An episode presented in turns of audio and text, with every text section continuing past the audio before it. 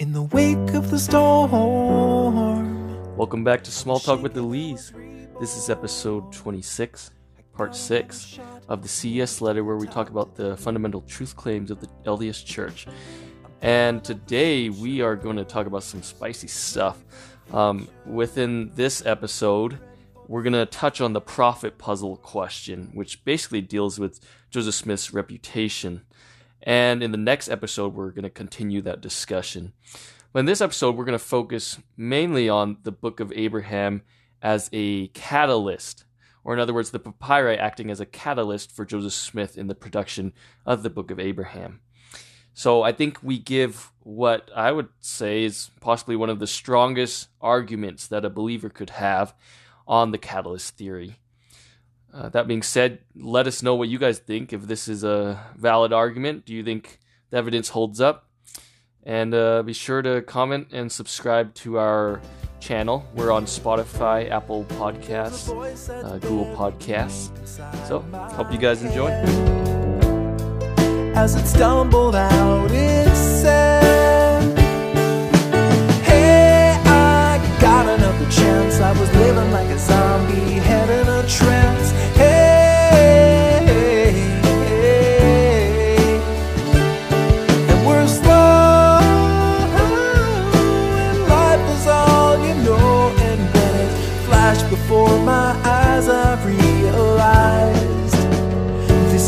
Everything.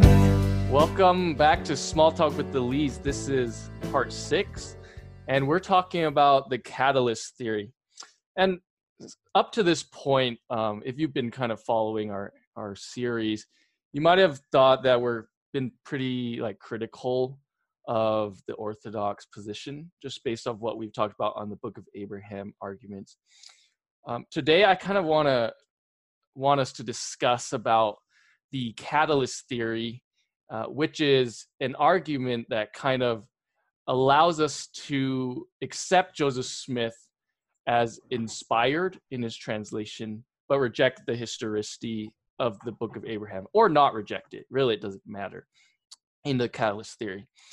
But I think up until this point, we have to really look at at where we've came. Um, Jan Shipps, she's a non-Mormon, but she is one of the most reputable scholars in Mormon studies, and she kind of coined the phrase "the prophet puzzle."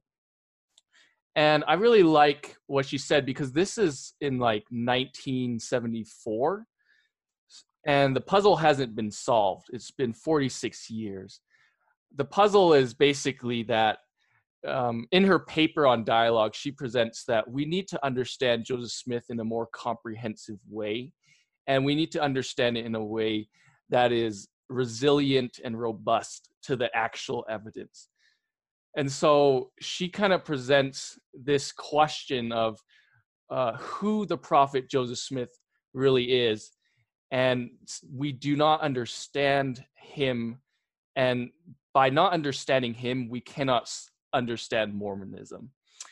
And so that was presented 46 years ago. And up until now, there's been several kind of theories percolating around but nothing's really kind of gained traction. And so I don't expect us to solve the prophet puzzle problem in this episode today. But I think if we can kind of hash out and make it more clear, maybe for those, you know, especially for those who who have been listening and, you know, they they kind of feel troubled by what they've learned about the book of Abraham, but they want to maintain their faith. And and I kind of want us to be able to discuss maybe the strongest arguments in favor of a believing view, um, as well as entertaining the other views. And so, to sum up the prophet puzzle, kind of in the way that I've understood it, is you know, we've gotten to the point, uh, um, a lot of people debate over the Book of Mormon and its translation. And I really see that as unnecessary because we have the Book of Abraham and it's a lot more clear what Joseph Smith is doing here, um, although it's not perfectly clear at all. And so, you know, the position that we've dug ourselves in really is a kind of a, a nasty one to get out of. Because what we've established here is that most likely Joseph Smith thought that, or at least we know that he claimed that the Egyptian papyri had the Book of Abraham on it, and he attempted to translate it. And what he produced um, is what we have in the Pearl of Great Price, but it does not match any of the papyri we have. And if you accept our premises in the last argument, or at least my premises in the last argument, that John Gee and Muhlestein are incorrect in their assertion that there is a missing scroll or a long scroll theory, and that we have the papyri that we need to examine, then you're kind of stuck in this rut, in this question that nobody even wants to touch with a 10 foot stick. And it's really this, you know, if Joseph Smith claimed to translate the Book of Abraham from papyri, but it wasn't actually on the papyri, he's either one of three things. Okay, here's the paradox, the prophet puzzle. One is Joseph Smith is lying. He's lying to us, right? The second one is that he is being deceived. He's being duped. Like he's delusional. He thinks he's translating something when he's really not. The third is that he's evil and he has malintention to gain power, prestige, of large following. You know, later on, you hear the arguments about polygamy and how he wanted sex. So that's kind of the three camps that you kind of see people commenting on this issue. The only problem is the reason why this is a paradox, I think, in my opinion, is that it's so starkly contrasted by the movement that Joseph Smith started, which is Mormonism, and how we know it today, right? Most of us would think of Mormonism in uh, better light, and especially those of us who live the Mormon experience. Uh, we we see that there's this this controversy is that such a seemingly flawed person could produce such a beautiful system of belief. And so that's kind of the paradox um, that I wanted to present. And I think it's more complicated than just any one of those views.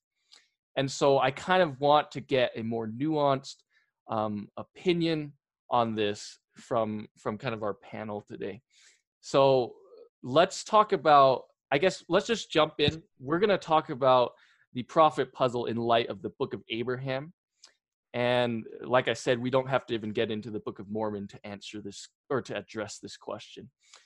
And so let's start with the catalyst theory. Um, basically, the catalyst theory, which is um, what the LDS Church has outlined in their gospel topics essays. They've allowed for room for the for the catalyst theory, and not only that, BH uh, Terryl Givens actually recently gave an interview at Benchmark Books, and he argued that the church has been hasn't just moved the goalposts to sneak in the catalyst theory, so to say, uh, because of recent scholarship on the Book of Abraham. Rather, he claims that since 1911, 1912, 1913, so about a hundred, over a 100 years ago, that top intellectual scholars of the LDS Church and leaders in correlated, well, they didn't have correlation, but in publicized works like the Improvement Era, have actually argued that, quote, uh, this is Terryl Givens' quote, that they have, that Joseph Smith failed as a translator but succeeded as a prophet.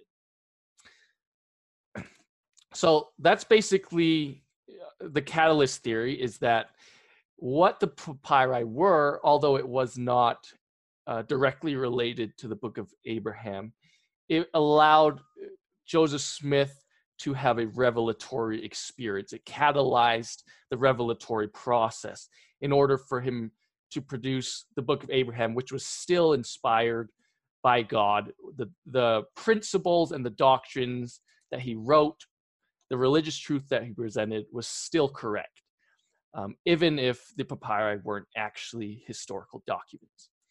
So we can talk about the the pros and and cons of that. A lot of people, um, maybe that's it, I've heard a lot of people complain that this is not enough to kind of keep them in the church. Let's say this theory, and a lot of people actually argue that what drove them out of the church after reading the CES letter, which talks about all these translation problems, is not that there were problems, but it was the lack of kind of strong arguments from the apologists at Fair Mormon or Maxwell Institute.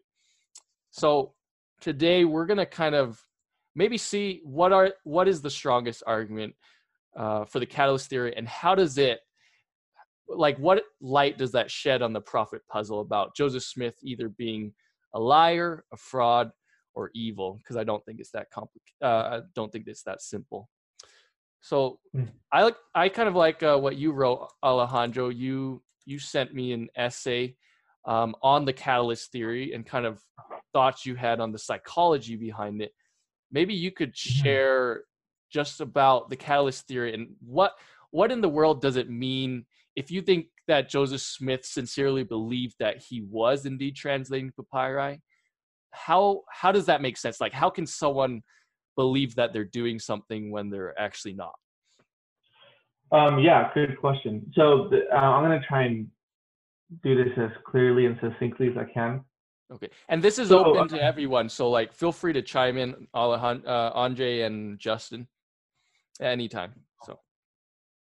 Okay, so um, one of the, when I was reading over the catalyst theory and what it was is um, one of the things that they brought up was that uh, the catalyst theory was, was a I, it's sort of like a category. Uh, that's how the church sort of describes it. It's like the catalyst theory is a category we put around what Joseph Smith did and how he was able to produce the Book of Abraham. And um, one of the features of the catalyst theory is that Joseph Smith would engage in like re- reflection and, and contemplation and meditation, and then that would he would sort of um, prepare himself or or get himself in a state in which he could receive some some type of revelatory experience, which then produced the content of the of the Book of Abraham, and it didn't necessarily. Well, there's well, okay, yeah. Actually, it, within the church essay, it even states that um, the contents that Joseph produced, one isn't necessarily like the a direct translation of the content on the scroll. And so it was kind of like a, a revelation and, and there was a process or method that catalyzed all of that.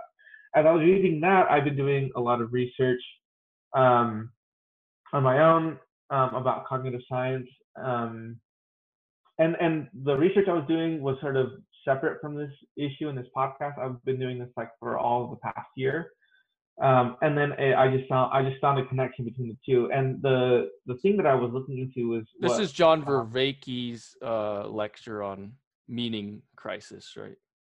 Right, exactly. So what the thing that that he's exploring is what he calls the cognitive continuum, and what and what that is is that um, the the mechanisms in your cognition that allow you to gain insight. Um, there's a continuum, and those things start with things like um, like uh, you know you're unconscious, so there's no insight there. Then like your everyday waking consciousness, and then you have things like getting into the flow states, uh, and then having insight moments, and then those things can be adaptive or exact um, exacted um, to induce things like uh, mystical experiences. Um, things that he, what he calls like transformative experiences, and then in even higher states of consciousness, um, there are things like um, transformative experiences and enlightenment experiences. And as I was doing the research on this, a lot of the practices or the strategies that people have used historically to get into those types of states are this are similar things that Joseph Smith was engaging in. And then on top of that, the type the, the way that people would describe higher states of consciousness is very similar to how um, Joseph Smith would describe his um, transformative and mystical experiences. And then. So you said that the first vision is also kind of related to this, right?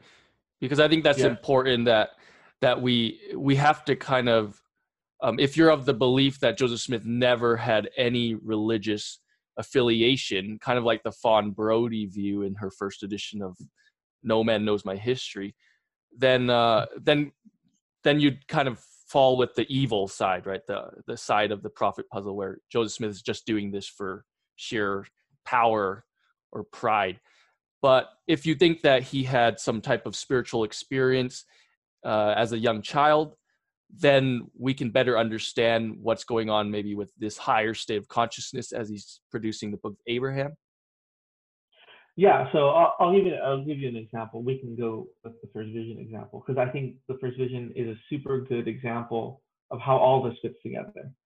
So when you read Joseph Smith's um, first vision and how he was sort of drawn there, um, you have to understand Joseph Smith, you know, as a child, as a youth, um, in like a farming community and, and also in a very religious community. Um, but physically, he had like a gimp. He had a problem with his leg, in which he had a surgery, and so he was um, constantly trying to overcome like that limitation, right? So we know this as the the um, kind of we we were fed the the propaganda that Joseph Smith knew about the word of wisdom when he was like I don't know how old, ten or twelve or Yeah. really young, and then so he didn't even take alcohol in order um, when he had the surgery on his leg. surgery. So that account is probably false. Um, Yeah. but but the surgery is definitely real and he he spent like months right just immobilized and just doing nothing or well Yeah, and then and then after that, he probably spent years, right, like recuperating from that because he was on crutches for a while and he had to like build up um, his strength. And and uh, and I'll I'll get into that in a minute. So so what's happening is Joseph Smith is is constantly challenged by his limitations, his physical limitations, and he's constantly trying to overcome those because he's um he has work to do. He also you know plays and he's a kid and no one wants to be limited. So that what that's called in psychological terms, that's called scaffolding. And what that is is let's say you're trying to teach someone something, and so you give them material or a a, a task that's just a little bit harder than what they're capable of, but not super difficult.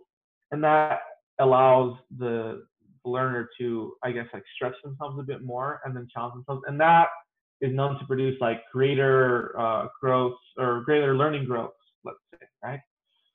so what that was the also, what was the scaffolding or like the building blocks for joseph smith so for Joseph Smith, it was the the overcoming the his his physical disabilities, learning Okay. how to work on a farm despite his his leg, um, or play with his friends despite his limitation. Right. So that scaffolding is also analogous to what um, to what the what induces the flow state. The flow state is a is a is a state of higher consciousness in where how it's induced is let, a good example is sort of like martial arts where you um, or rock climbing where you have a task and it's challenging enough that it stretches you but not boring enough or not easy enough that it bores you and you're sort of in like this goldilocks zone. And when you're when you're in that goldilocks zone you sort of get in the zone and you feel like anyone who's played sports has felt like that they're they've been in the zone when they're you know when the game is intense and it's and it's challenging but you can do it and you end up performing the at the best of your ability when you're in that zone. That's like the flow state okay? So if you engage in in getting into the flow state constantly like you train your your your cognitive machinery to like to get into that state faster and to engage in like higher states of consciousness and those and according to john Vervaeke's uh, cognitive continuum that's one of the long-term strategies that people can use to to enter into these higher states of consciousness. Another strategy that Vervaeke posits is um, what he calls disruptive practices like meditation and um, contemplation and fasting. Joseph Smith, as you read, um, like when he when he's sort of like wading through uh, like these tough religious questions, he begins with the Bible and he begins to contemplate like deeply these things, you know. And so Joseph Smith, even as a youth, is already like a a, a thoughtful, like contemplative person, where he's as a young child he's wrestling with these questions, right? so can i ask you a quick question Yeah. so the the higher states of consciousness the flow state um uh, are these the same things like would people classify these as spiritual experiences or is there a difference? And then also like just to make this relevant to the the listeners like i think this is where some people if they're looking at the prophet puzzle they would say that's all just delusion right? But i think we have a lot of psychological evidence now that that theory that spiritual experience is just a delusion or a, a fault like kind of an error in the brain that view has kind of disappeared almost Yeah. from the psychological Well, A good question, and yeah, I'll I'll try to answer both of those. Um, can you repeat the first question? Sorry. Yeah. So the higher states of consciousness is this going Oh to yeah. spiritual experience basically, or is this or is this Okay, a general thing? Okay, so the the higher states of consciousness are in a continuum, right? On the let's say on the left side of the continuum is sort of like unconsciousness and everyday the every day-to-day experience, and it's not so spiritual. But as you get more towards the right side of the continuum, and and I'm I'm talking like past the flow state, that's where things become more spiritual, and people start to experience things like um, mystical experience, transformative experience, and, and even enlightenment experiences. And those, the thing with those experiences, to answer your second question, um, when people have higher states, of, experience higher states of consciousness, such as mystical, transformative, and enlightenment experiences, John Vervaeke says that their sense of what he calls ontonormativity or realness is heightened. And so when people have these experiences, when they have these experiences, to them, to the subject, that experience is more real than everyday lived experience. And so um, when people have these experiences, they they they sense that it's more real. And then once they leave that experience or once that experience is done, they'll over they'll um, they'll experience or what, what's the word I'm looking for? They'll they'll have like a radical transformation, and they they rearrange their lives so that they can stay in contact with that realness. And that's a that's a defining feature and a persistent feature of of when people report higher states of consciousness. So It's, I it's more actually real to them, and they try to conform to that realness. Uh, Yeah. I, re- I read that part in your paper and I, I really enjoyed that actually because I think this actually described Joseph Smith really well. You know, we've got the problem of the first multiple first vision accounts and we're going to cover that in in a coming episode soon. But I think uh, I'm at least of the theory that Joseph Smith experienced some type of spiritual experience um, at a young age, you know, and Mhm. after the surgery, but before the Book of Mormon uh, translation. So the thing is like i think what we're trying to describe here is that for those who want to believe that joseph smith is simply making up um, let's say revelations or visions because there's difference uh, i was actually reading there's a difference between revelations and visions. Visions is where god uh, approaches man and man accepts. Revelation is where man approaches god and god uh, accepts. And so when joseph smith is having visions or revelatory experiences including the translation of the book of abraham maybe um, I think it's safe to say that we don't understand maybe the psychology of both 19th century uh, people and their worldview, as well as Joseph Smith's psychology. Because if it's true that he had some deeply uh, life changing spiritual experience, which I think you argue in your paper, uh, which we term the first vision, then he's going to constantly be trying to come back to that that source that he realizes as more real as everyday life. I, I don't want people to think that we're being kooky here because what I think modern man needs to understand about spiritual experience, if you haven't experienced it before, is look at the the entheogenic research, look at the psychedelic research. You can take just one dose of psilocybin. Um, I think that's the same one as the like the Mario mushroom, the red and white mushroom. Uh, you can take that and it provokes s- people describe these experiences that they that they uh, encounter after taking psilocybin in a controlled clinical study. Um, they p- report this as one of the top three life-changing events like five or ten years after that. And that's Mhm. like next to your marriage and having your first child so like we Yeah. cannot underestimate like the reality that Joseph Smith experienced. You know, that ontonormativity, I think you called it, is Mhm. that Joseph Smith, if he had a spiritual experience, he's on a whole different plane. Like he's he's thinking of reality and religion in maybe different ways than even us as Latter-day Saints are thinking of it.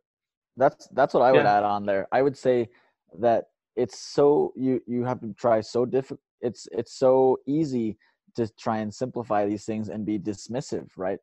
And say you know my worldview is this, and you know anything that doesn't fit into this worldview, I you know I, I dismiss it or or something. You know we talked about the black and whiteness, and because religious experiences uh, are they are real and they're you can't dismiss them as things of like delusion or uh, or illusion or you know these like make believe things because what is reality and how our consciousness perceives it is such a complex issue that's really been happening since the beginning of time of, of humans yeah. at least that you know you can't just say i i dismiss this completely. I dismissed the first vision. It was all made up.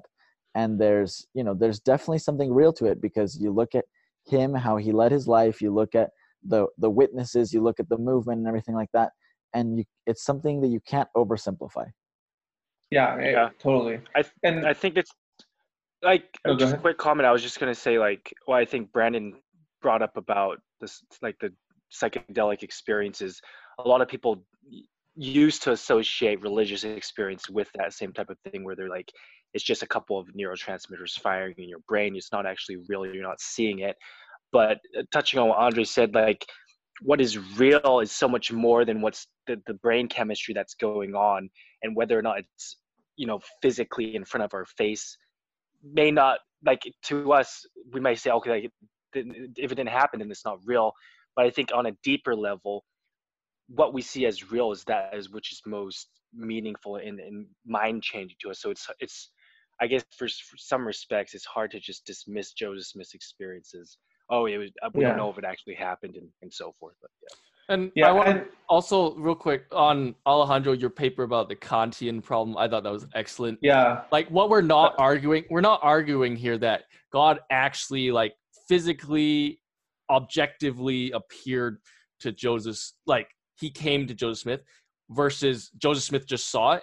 Like because that is the Kantian question. You you can never know as a subjective being whether something objectively happened to you or you just mm-hmm. experienced mm-hmm. it like your mind is in a vacuum everything's just a computer experience you cannot know yeah. that as a subjective being so we're not even trying to argue that here i think what we're trying to talk about here is the sincerity of joseph smith's claim that he thought that these were papyri that had book of abraham writing on it and he actually believed that that's kind of the argument here just yeah and i think and we, we i'm glad you brought that up sorry i just wanted to comment real quick I think that uh, an interesting case in all this is is probably looking at uh, David Whitmer as like a case study, you know, and how he was also an experience with a lot of these. You know, he was there experiencing these spiritual uh, manifestations and things like that. He's the one how, the CES letter saw. He says that he saw Jesus as a deer, right?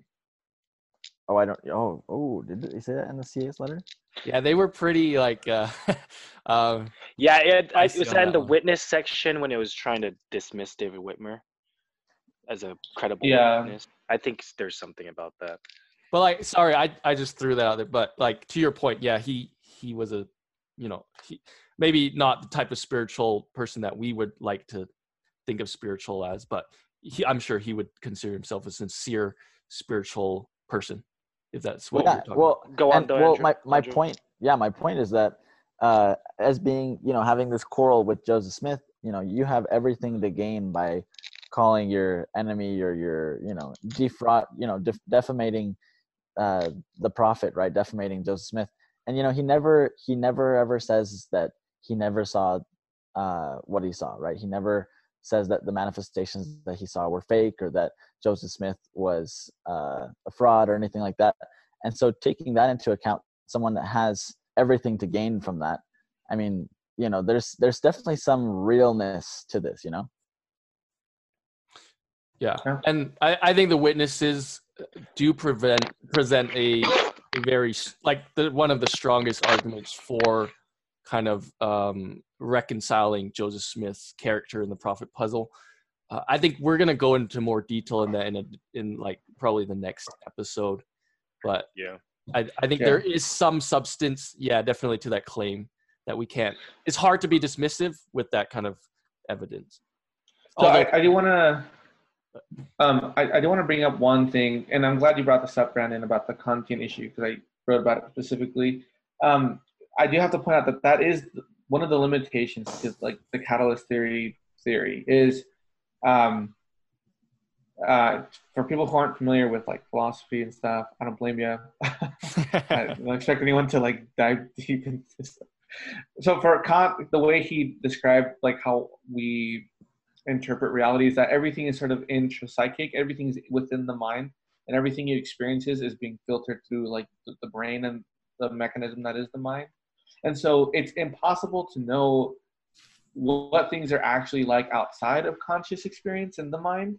And so when when we talk about Joseph Smith seeing God and seeing the first vision or experiencing these revelatory experiences, there is no way that scientifically we can address the issue whether or not he actually like objectively saw God outside the mind. And so I, I want to and the reason I bring this up is because you know people have like these seminary answers like oh well you know you just have to have faith or um uh you know, it, it, it's sort of based on faith, you know, whether you believe that Joseph Smith saw God or not. And that's actually the case, you know, like that's not people like reducing or simplifying people's doubts. Like at the end of the day, at the end of this complex argument, like that's the, the question that you have to answer with faith. Like, despite Joseph Smith's experience and how congruent it is with the cognitive science and psychology, did he actually see God? as the thing in itself or was it all within like his mind? And there's no way to address that issue. And so i think people need to be more generous or more sympathetic when when we get there at church and people say well you just need to have faith because that's literally the case. Like that's the limitation you you're up against.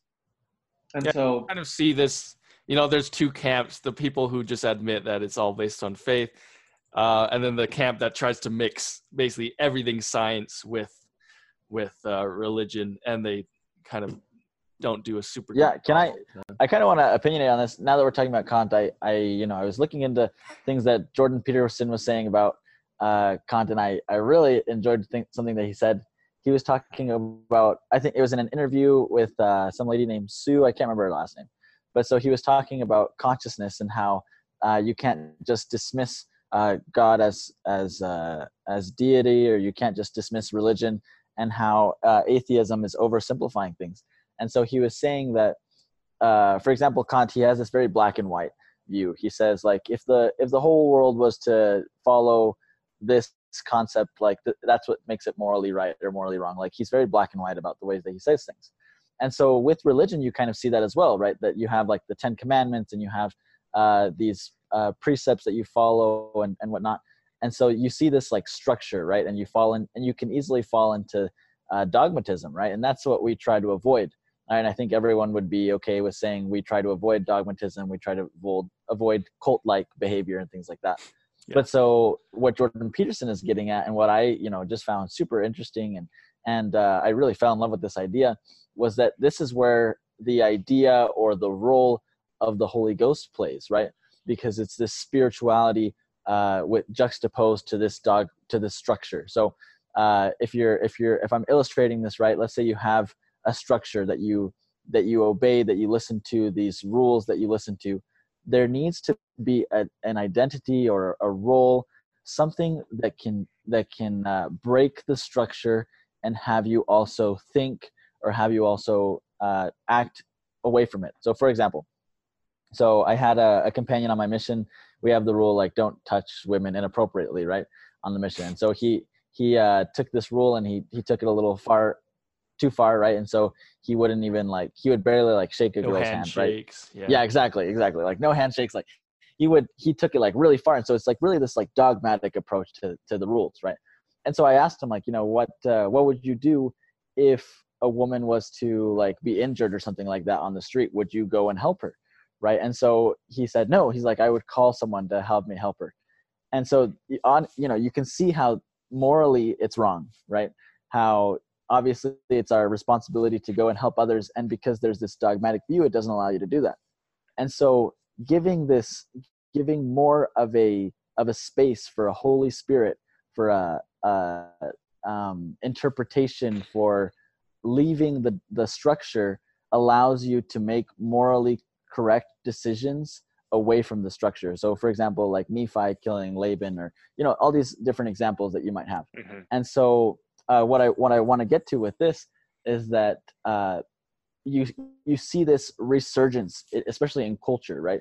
And you see that uh, when you when you have uh, a church body that becomes very dogmatic, then all of a sudden, you know, there's a resurgence in spirituality, and so you don't want too much of either one right because if you have too much dogmatism then you can you can have like a totalitarian leader that you know nobody thinks for themselves but if you have too much spirituality then there's anarchy right and nobody everyone's just following the spirit quote unquote and nobody's following any structure or any rules or anything like that So and so uh-huh Yeah, yeah. Well, I think everything you're saying is great. I want to get back to the book of Abraham, but I do want to make a quick comment on what you just said there. And that is and and without diving in, so if we can um go back to the the book of Abraham problems. But I think what you said there is is really what people who have encountered these problems outlined in the CES letter need to hear is that there is a space for them that they are welcome and that they don't see everyone as just a bunch of dogmatic people believing on faith kind of like what we just said there. So i'm c- contradicting um, myself what i just said about how everything just comes down to faith because in the end we still need to be um, there's a you know, balance. be really reasonable here and we can't we can't just be ridiculous like and and argue these these book of abraham problems um eh, like from that kind of perspective because what it does is it it doesn't answer the questions that people have when they read the ces letter and oftentimes you know i i think what we need to sh- another view so besides the three views that we just presented in the prophet puzzle another view that you can take here um, is basically that you know what i don't know it's basically what nephi said you know i don't understand all things you know. But this is what i do know right that either i have a personal relationship with god that i feel is satisfying or i have a relationship with the church that i feel is satisfying my spiritual needs. I don't know any of this book of abraham stuff. It all just seems wacko to me but that doesn't affect my lived mormon experience.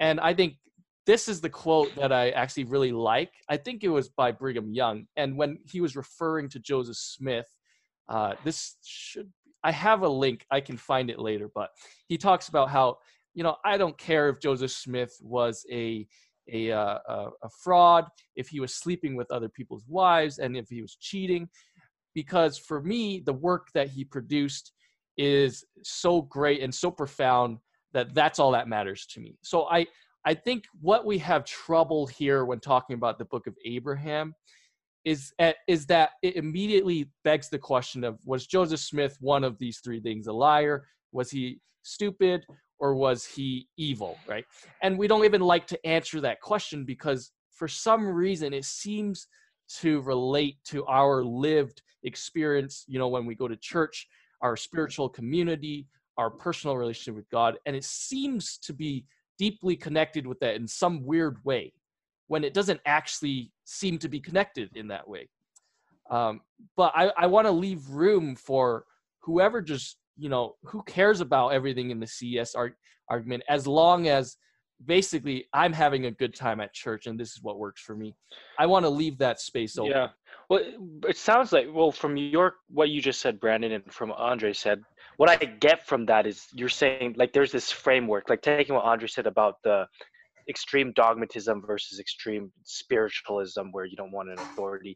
This is a, a framework in which you can approach a lot of these issues, such as the Book of Abraham, and you can say, well, yes, you know, I'm not going to be dogmatic and stick my head in the in the sand and stick my head in the sand and say I don't care because I know this, and maybe you're kind of trying to find that balance, but you're not also swinging to the other side and saying, well, wow, this is opening up whole can of worms. Maybe everything that I've ever known is just totally just a bunch of nonsense, so I'm leaving the church. But kind of approaching these types of CES letter uh, things for faithful members that are already having a good experience with some balance where they don't need to swing to either side of the extreme. Is that kind of what you're getting at? Dude, Yeah. I would completely agree with that, Justin, because you you that is something that's so wrong. You can see this as people dive into this thing, these things like the CES letter, the Book of Abraham. There's so many things that are that are sometimes disingenuous, sometimes they're genuine question, genuine questions, and there are these these questions that do, like you say, open up a can of worms, right? And and you have people that start to completely their their entire belief system starts to corrupt, and this is awful, right? and this is what Jordan Peterson talks all the time that you know when people's uh, belief systems start to corrupt, I mean you you have a disaster on your hands, and so you can't you have to avoid the dogmatism uh, exactly for that reason right? You don't want to be too um, black and white that you say like you know the first thing that comes and shakes the ground you know all of a sudden i don't have anything to stand on right and mm-hmm. i think this is really interesting coming from you andre because you know we originally put you on this panel as kind of the dogmatic guy. Uh, but like i think kind of going through even just these five episodes you've maybe i maybe i'm wrong like tell me if i'm wrong but you've you've had a change of perspective on how you view these issues. Yeah i, I have had a change of perspective. Actually in the last probably two years i've had uh, a change of perspective. And and we know that from at least from my family life you know there's a lot of uh, there's there's a lot of multicultural uh, in my family and so a lot of different ideas that are always sprouting up and so in order for me to not uh, have a shaky foundation or in order for me to not be changing my lifestyle every like three months i need to have some sort of some sort of structure Stability, which right? the yeah the structure is what you know this is the dogmatic part that we're talking about so in my life i'm i'm trying to be very structured right but then i'm also very open to having this is why i really like this idea because it's allowed me to approach life at, in a way that uh, i can keep moving forward without you know having to take two steps back every time i hear a new idea perfect and yeah. i think right the reason why people are uncomfortable to even listen to this podcast is because for church for them church is stability you know one of the basic principles of preach my gospel is look for the needs of people and one of the basic needs is that they want stability in an ever changing world and so like just talking about joseph smith's reputation in the prophet puzzle is deeply troubling for most members i would say um, but we're gonna just forget that because this is small talk with the lees and we're talking about we're trying to provide an open space to talk about these issues for those that it's actually troubling. And so I think we switch back. I want to go back to the Book of Abraham translation process and what Alejandro was saying about uh, kind of a higher consciousness experience. We've kind of argued that for the first vision, you can make a good argument that that's what he's having. I want to ask Alejandro what what evidence he thinks there is for that as far as the Book of Abraham translation goes. And I'm just going to present uh, a few things right on the off the bat, and that's going to be first of all, he, seems to be sincere in that um, David Bokovoy and Terryl Givens, and uh, they would agree with me, and they're both two serious scholars who have looked into the Book of Abraham issues more than most people have. And the thing is, they they see it as that Joseph Smith was deeply sincere in everything he did, which is opposed to Dan Vogel's theory, which is Joseph Smith was consciously and rationally aware that he was being deceptive, but he was doing it for a greater good. And so I think one point of evidence in, in favor of Terryl Givens and David Bokovoy's view is that, first of all, Joseph Smith, I, we, we talked about this in the last ep, uh, two episodes ago, I think. He purchased the papyri scrolls for like I can't remember. It's been a while, but a couple thousand dollars in his time, which is going to be like 76,000 US dollars in our time, 2020. So like he, he spent a large investment and you can see that as like, Hey, he was just trying to trick everybody or that, Hey, he was sincere about this artifact, um, in his translation process being a catalyst for it. And so I'm going to put that point out there. And, and so I guess Alejandro, like what else do you see as evidence that Joseph Smith was actually experiencing uh, a higher state of consciousness to produce the Book of Abraham rather than he was simply being deceptive when he was studying Egyptian characters. He's trying to fool the scribes that he was he knew Egyptian when he knew that he didn't. You know what what is what do you see here? Um, okay, yeah, great question. And this is where things get kind of complicated. Um, as you read Joseph Smith's experiences excuse me, with revelation and mysticism. Uh, the D&C, I think, is a great example where there are times where Joseph Smith will um, have these mystical experiences, but not just with him, but with other people. And um, and the the way that he goes about doing these things, it, it, he usually engages in one of these disruptive strategies that I was talking about earlier, like meditation or fasting, where him and his companions or his colleagues would go into like a forest to like meditate and pray, and then um, and or they would lay on the grass and like uh, sort of engage in some type of contemplation or meditation. and then they that would induce like this is where they're like snuggle with each other, right? yeah. Um, but anyway. Yes, yes. Uh, inside joke, right? Anyways, um, platonically. Yeah. but um, they would engage in these practices, and then that would induce like a mystical experience, and that would provide content for revelation. So, as far as the the Book of Abraham goes, um, Joseph Smith is also kind of like what the church essay describes, is also engaging in these practices. Um, and and look, Joseph Smith, he's kind of a an interesting character. He's not your average Joe, as um, paradoxical as that sounds. Um, he's like for decades now, he's engaging in these in these like practices and experiencing these higher states of consciousness. And so for him, having the papyra and then like contemplating like what's going on, I it sounds to me like he is just constantly engaging in these practices and having these mystical experiences that create the sense of um, realness or heightened sense of ontonormativity, and then he's producing content for the Book of Abraham. And what we have to understand when we talk about this is um, we have to understand like a little bit about phenomenology, and what that Can is. Explain is, that term for those unfamiliar. Yeah, for sure.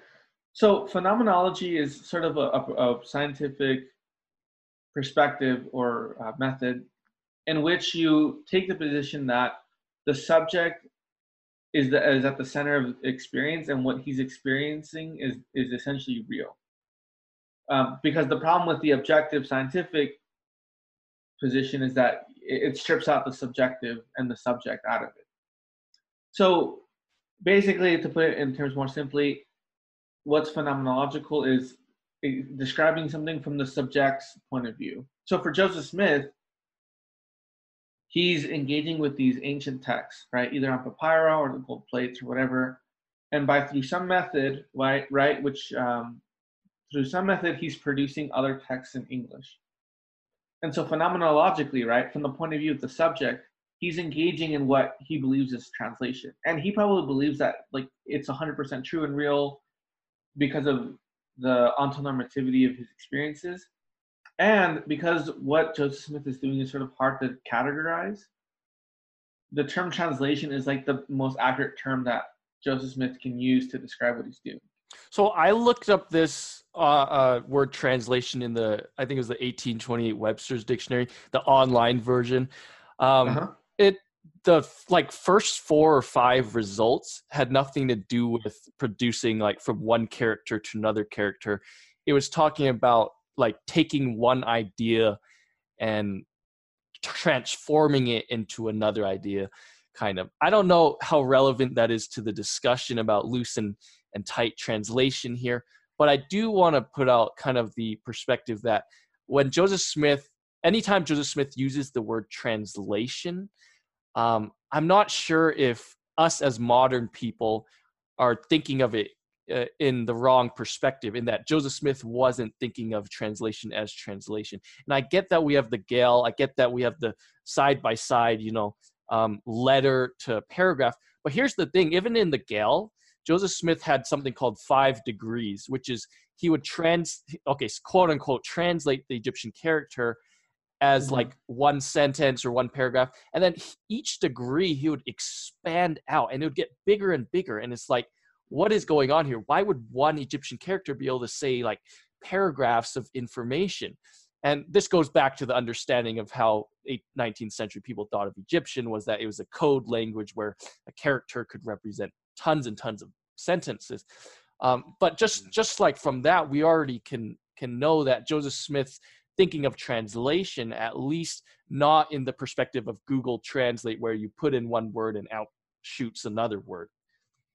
Um, that's an interesting idea, and and that might even have more confluence with the catalyst theory because the catalyst theory is that an object or or something catalyzes a process by which like a bunch of content, spiritual content, is produced, and so that idea of well maybe maybe the the papyra or the mummies um, uh, provoked like a numinous or spiritual or revelatory experience and then Smith uh, engaging in these practices.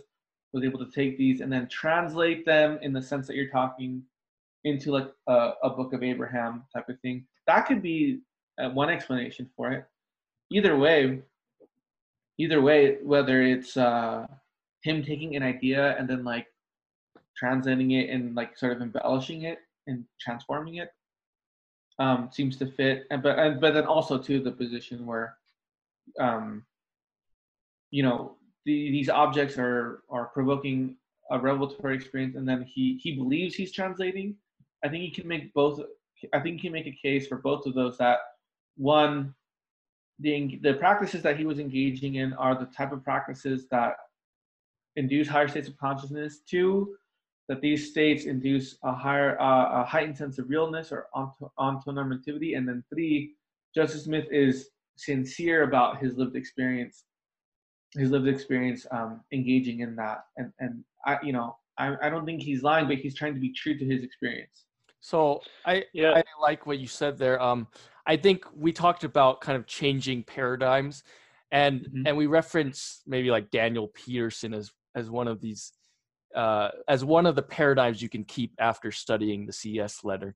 And so one thing I I want to make clear here is that even like apologists for the church, they're going to view translation not as this, you know, Joseph Smith directly translate one to one, uh, especially for the Book of Abraham case. Maybe the Book of Mormon's a little bit different, but even there, I've heard Royal Skousen. He's the guy that studied the manuscripts for like 15 years. They argued for a very loose translation perspective where Joseph Smith, you know, all the revelation is coming into a human mind.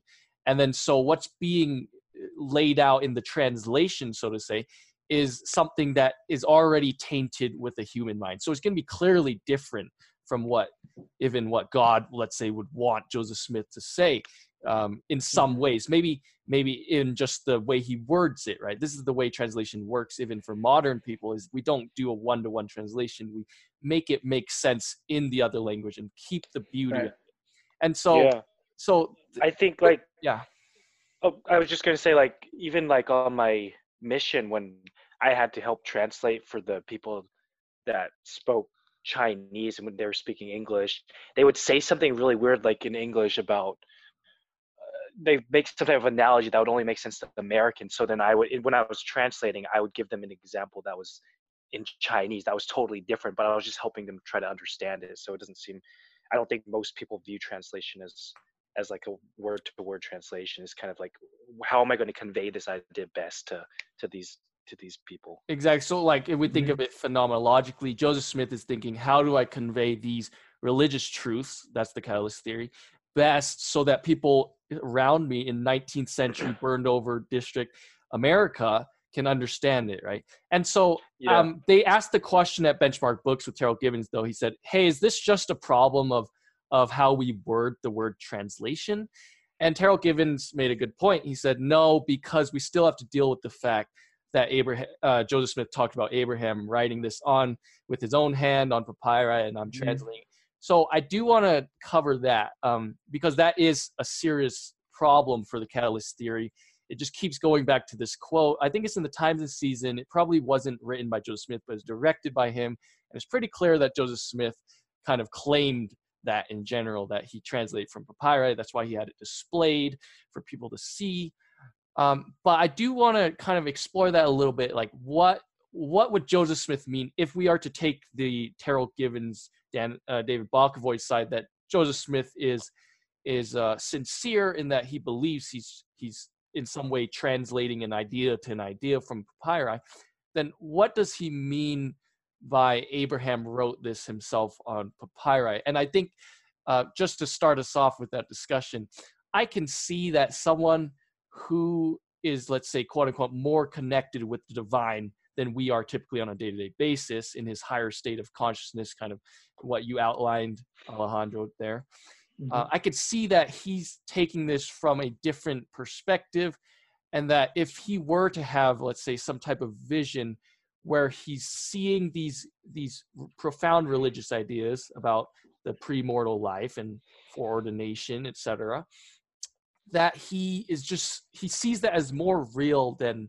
than his physical experience like his day-to-day life.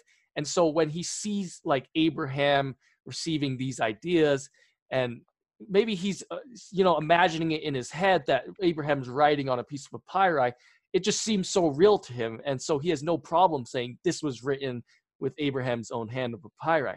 You know I, hmm. I, I do you kind of see what I'm saying here? I, I just kind yeah, of I, I, he's thinking of this. You know what, what came to mind is because for me, whenever I thought of prophets, I never I didn't think of someone that like God came and like whispered into his ear, like, oh, these 10 things are going to happen. Or like Lehi, like God came and said, hey, Lehi, this is this Jerusalem's going to get destroyed. But rather, I've, I've viewed prophets more as someone that have, they're so in tune and with like the inherent patterns of the world and, the stories and, and these things so that they can see kind of where the society the society is kind of headed towards. And perhaps joseph smith was one of was had this visionary mind where he was so in tune with these different you know structures of society. And he kind of saw the inherent patterns in christianity and what he saw as what was wrong with it. And in doing the translation he's maybe he, he does think that he's like looking into these words and stuff but he's saying what exactly can i convey as a religious message to convey these truths so he's and he's really trying to push it forward in that manner that that's just mm. something that that comes to mind when as you were saying that. Yeah, yeah. I, I think I would just opinionate real, there. Real I would say on, uh, uh-huh. real quick. I'm just gonna say we got five minutes. I think this episode we're gonna end with this discussion, and then we're just gonna uh, the next one we're gonna dive into the other theories of the puzzle prophet here in a minute. But let's close off with your guys' ideas. Yeah, on the on the written by his own hand. There's definitely something to be said about this higher state of consciousness I mean, you can even find statements like I found a statement. President David O. McKay would say that after he would finish reading a, a nice book that inspired him, he would say that he was it was written by one of the minor prophets, right? And so this idea of getting inspiration and getting a, a higher level of consciousness is a way of of seeing those things around you, right? And so um, I probably take I probably still take Hugh Nibley's approach where I I don't think if I was reading or if I when I'm reading the book of Abraham and I see that it was written by the hand of Abraham, I really don't think that that's literal. Um, you know, just because uh, it just seems very unlikely, right? First of all, like I didn't even have to look at the uh, at the dating or anything like that of the papers, and I, you know, I obviously didn't think that it was written by by Abraham because he was just lived so long ago, right? And so I might take the approach of of saying that he it is this you know catalyst that he's interpreting something uh, he's receiving this revelation and it is the story of abraham right? And so to say that it's it's abraham's story and it's being told to him uh, from abraham's perspective right? And so this is this written in the hand of abraham uh, at least to me is what what i get off of it. Okay and yeah. yeah alejandro if, did you want to say anything on that? Um yeah um so if we're, if we're going to be talking about higher states of consciousness and a phenomenology, we have to like really, we, we can't, we have to really follow through on it. And so um, for Joseph Smith, when he buys the mummies and the, and the papyri, and he's engaging in this translation process, um, Joseph Smith obviously is not an academic. He's he's not describing any of this in like objective terms. And his experience is highly subjective and um, and he describes it that way. Um, and so when so if you're going to take the position that these objects catalyzed content right and that joseph smith is um, speaking in terms that are not necessarily objective terms then it follows that um, that uh, hold on let's see so after you examine his work, right? After he's done all this and you examine his work objectively, you start to realize that like what he has produced is something more akin to pseudepigrapha, which we discussed earlier.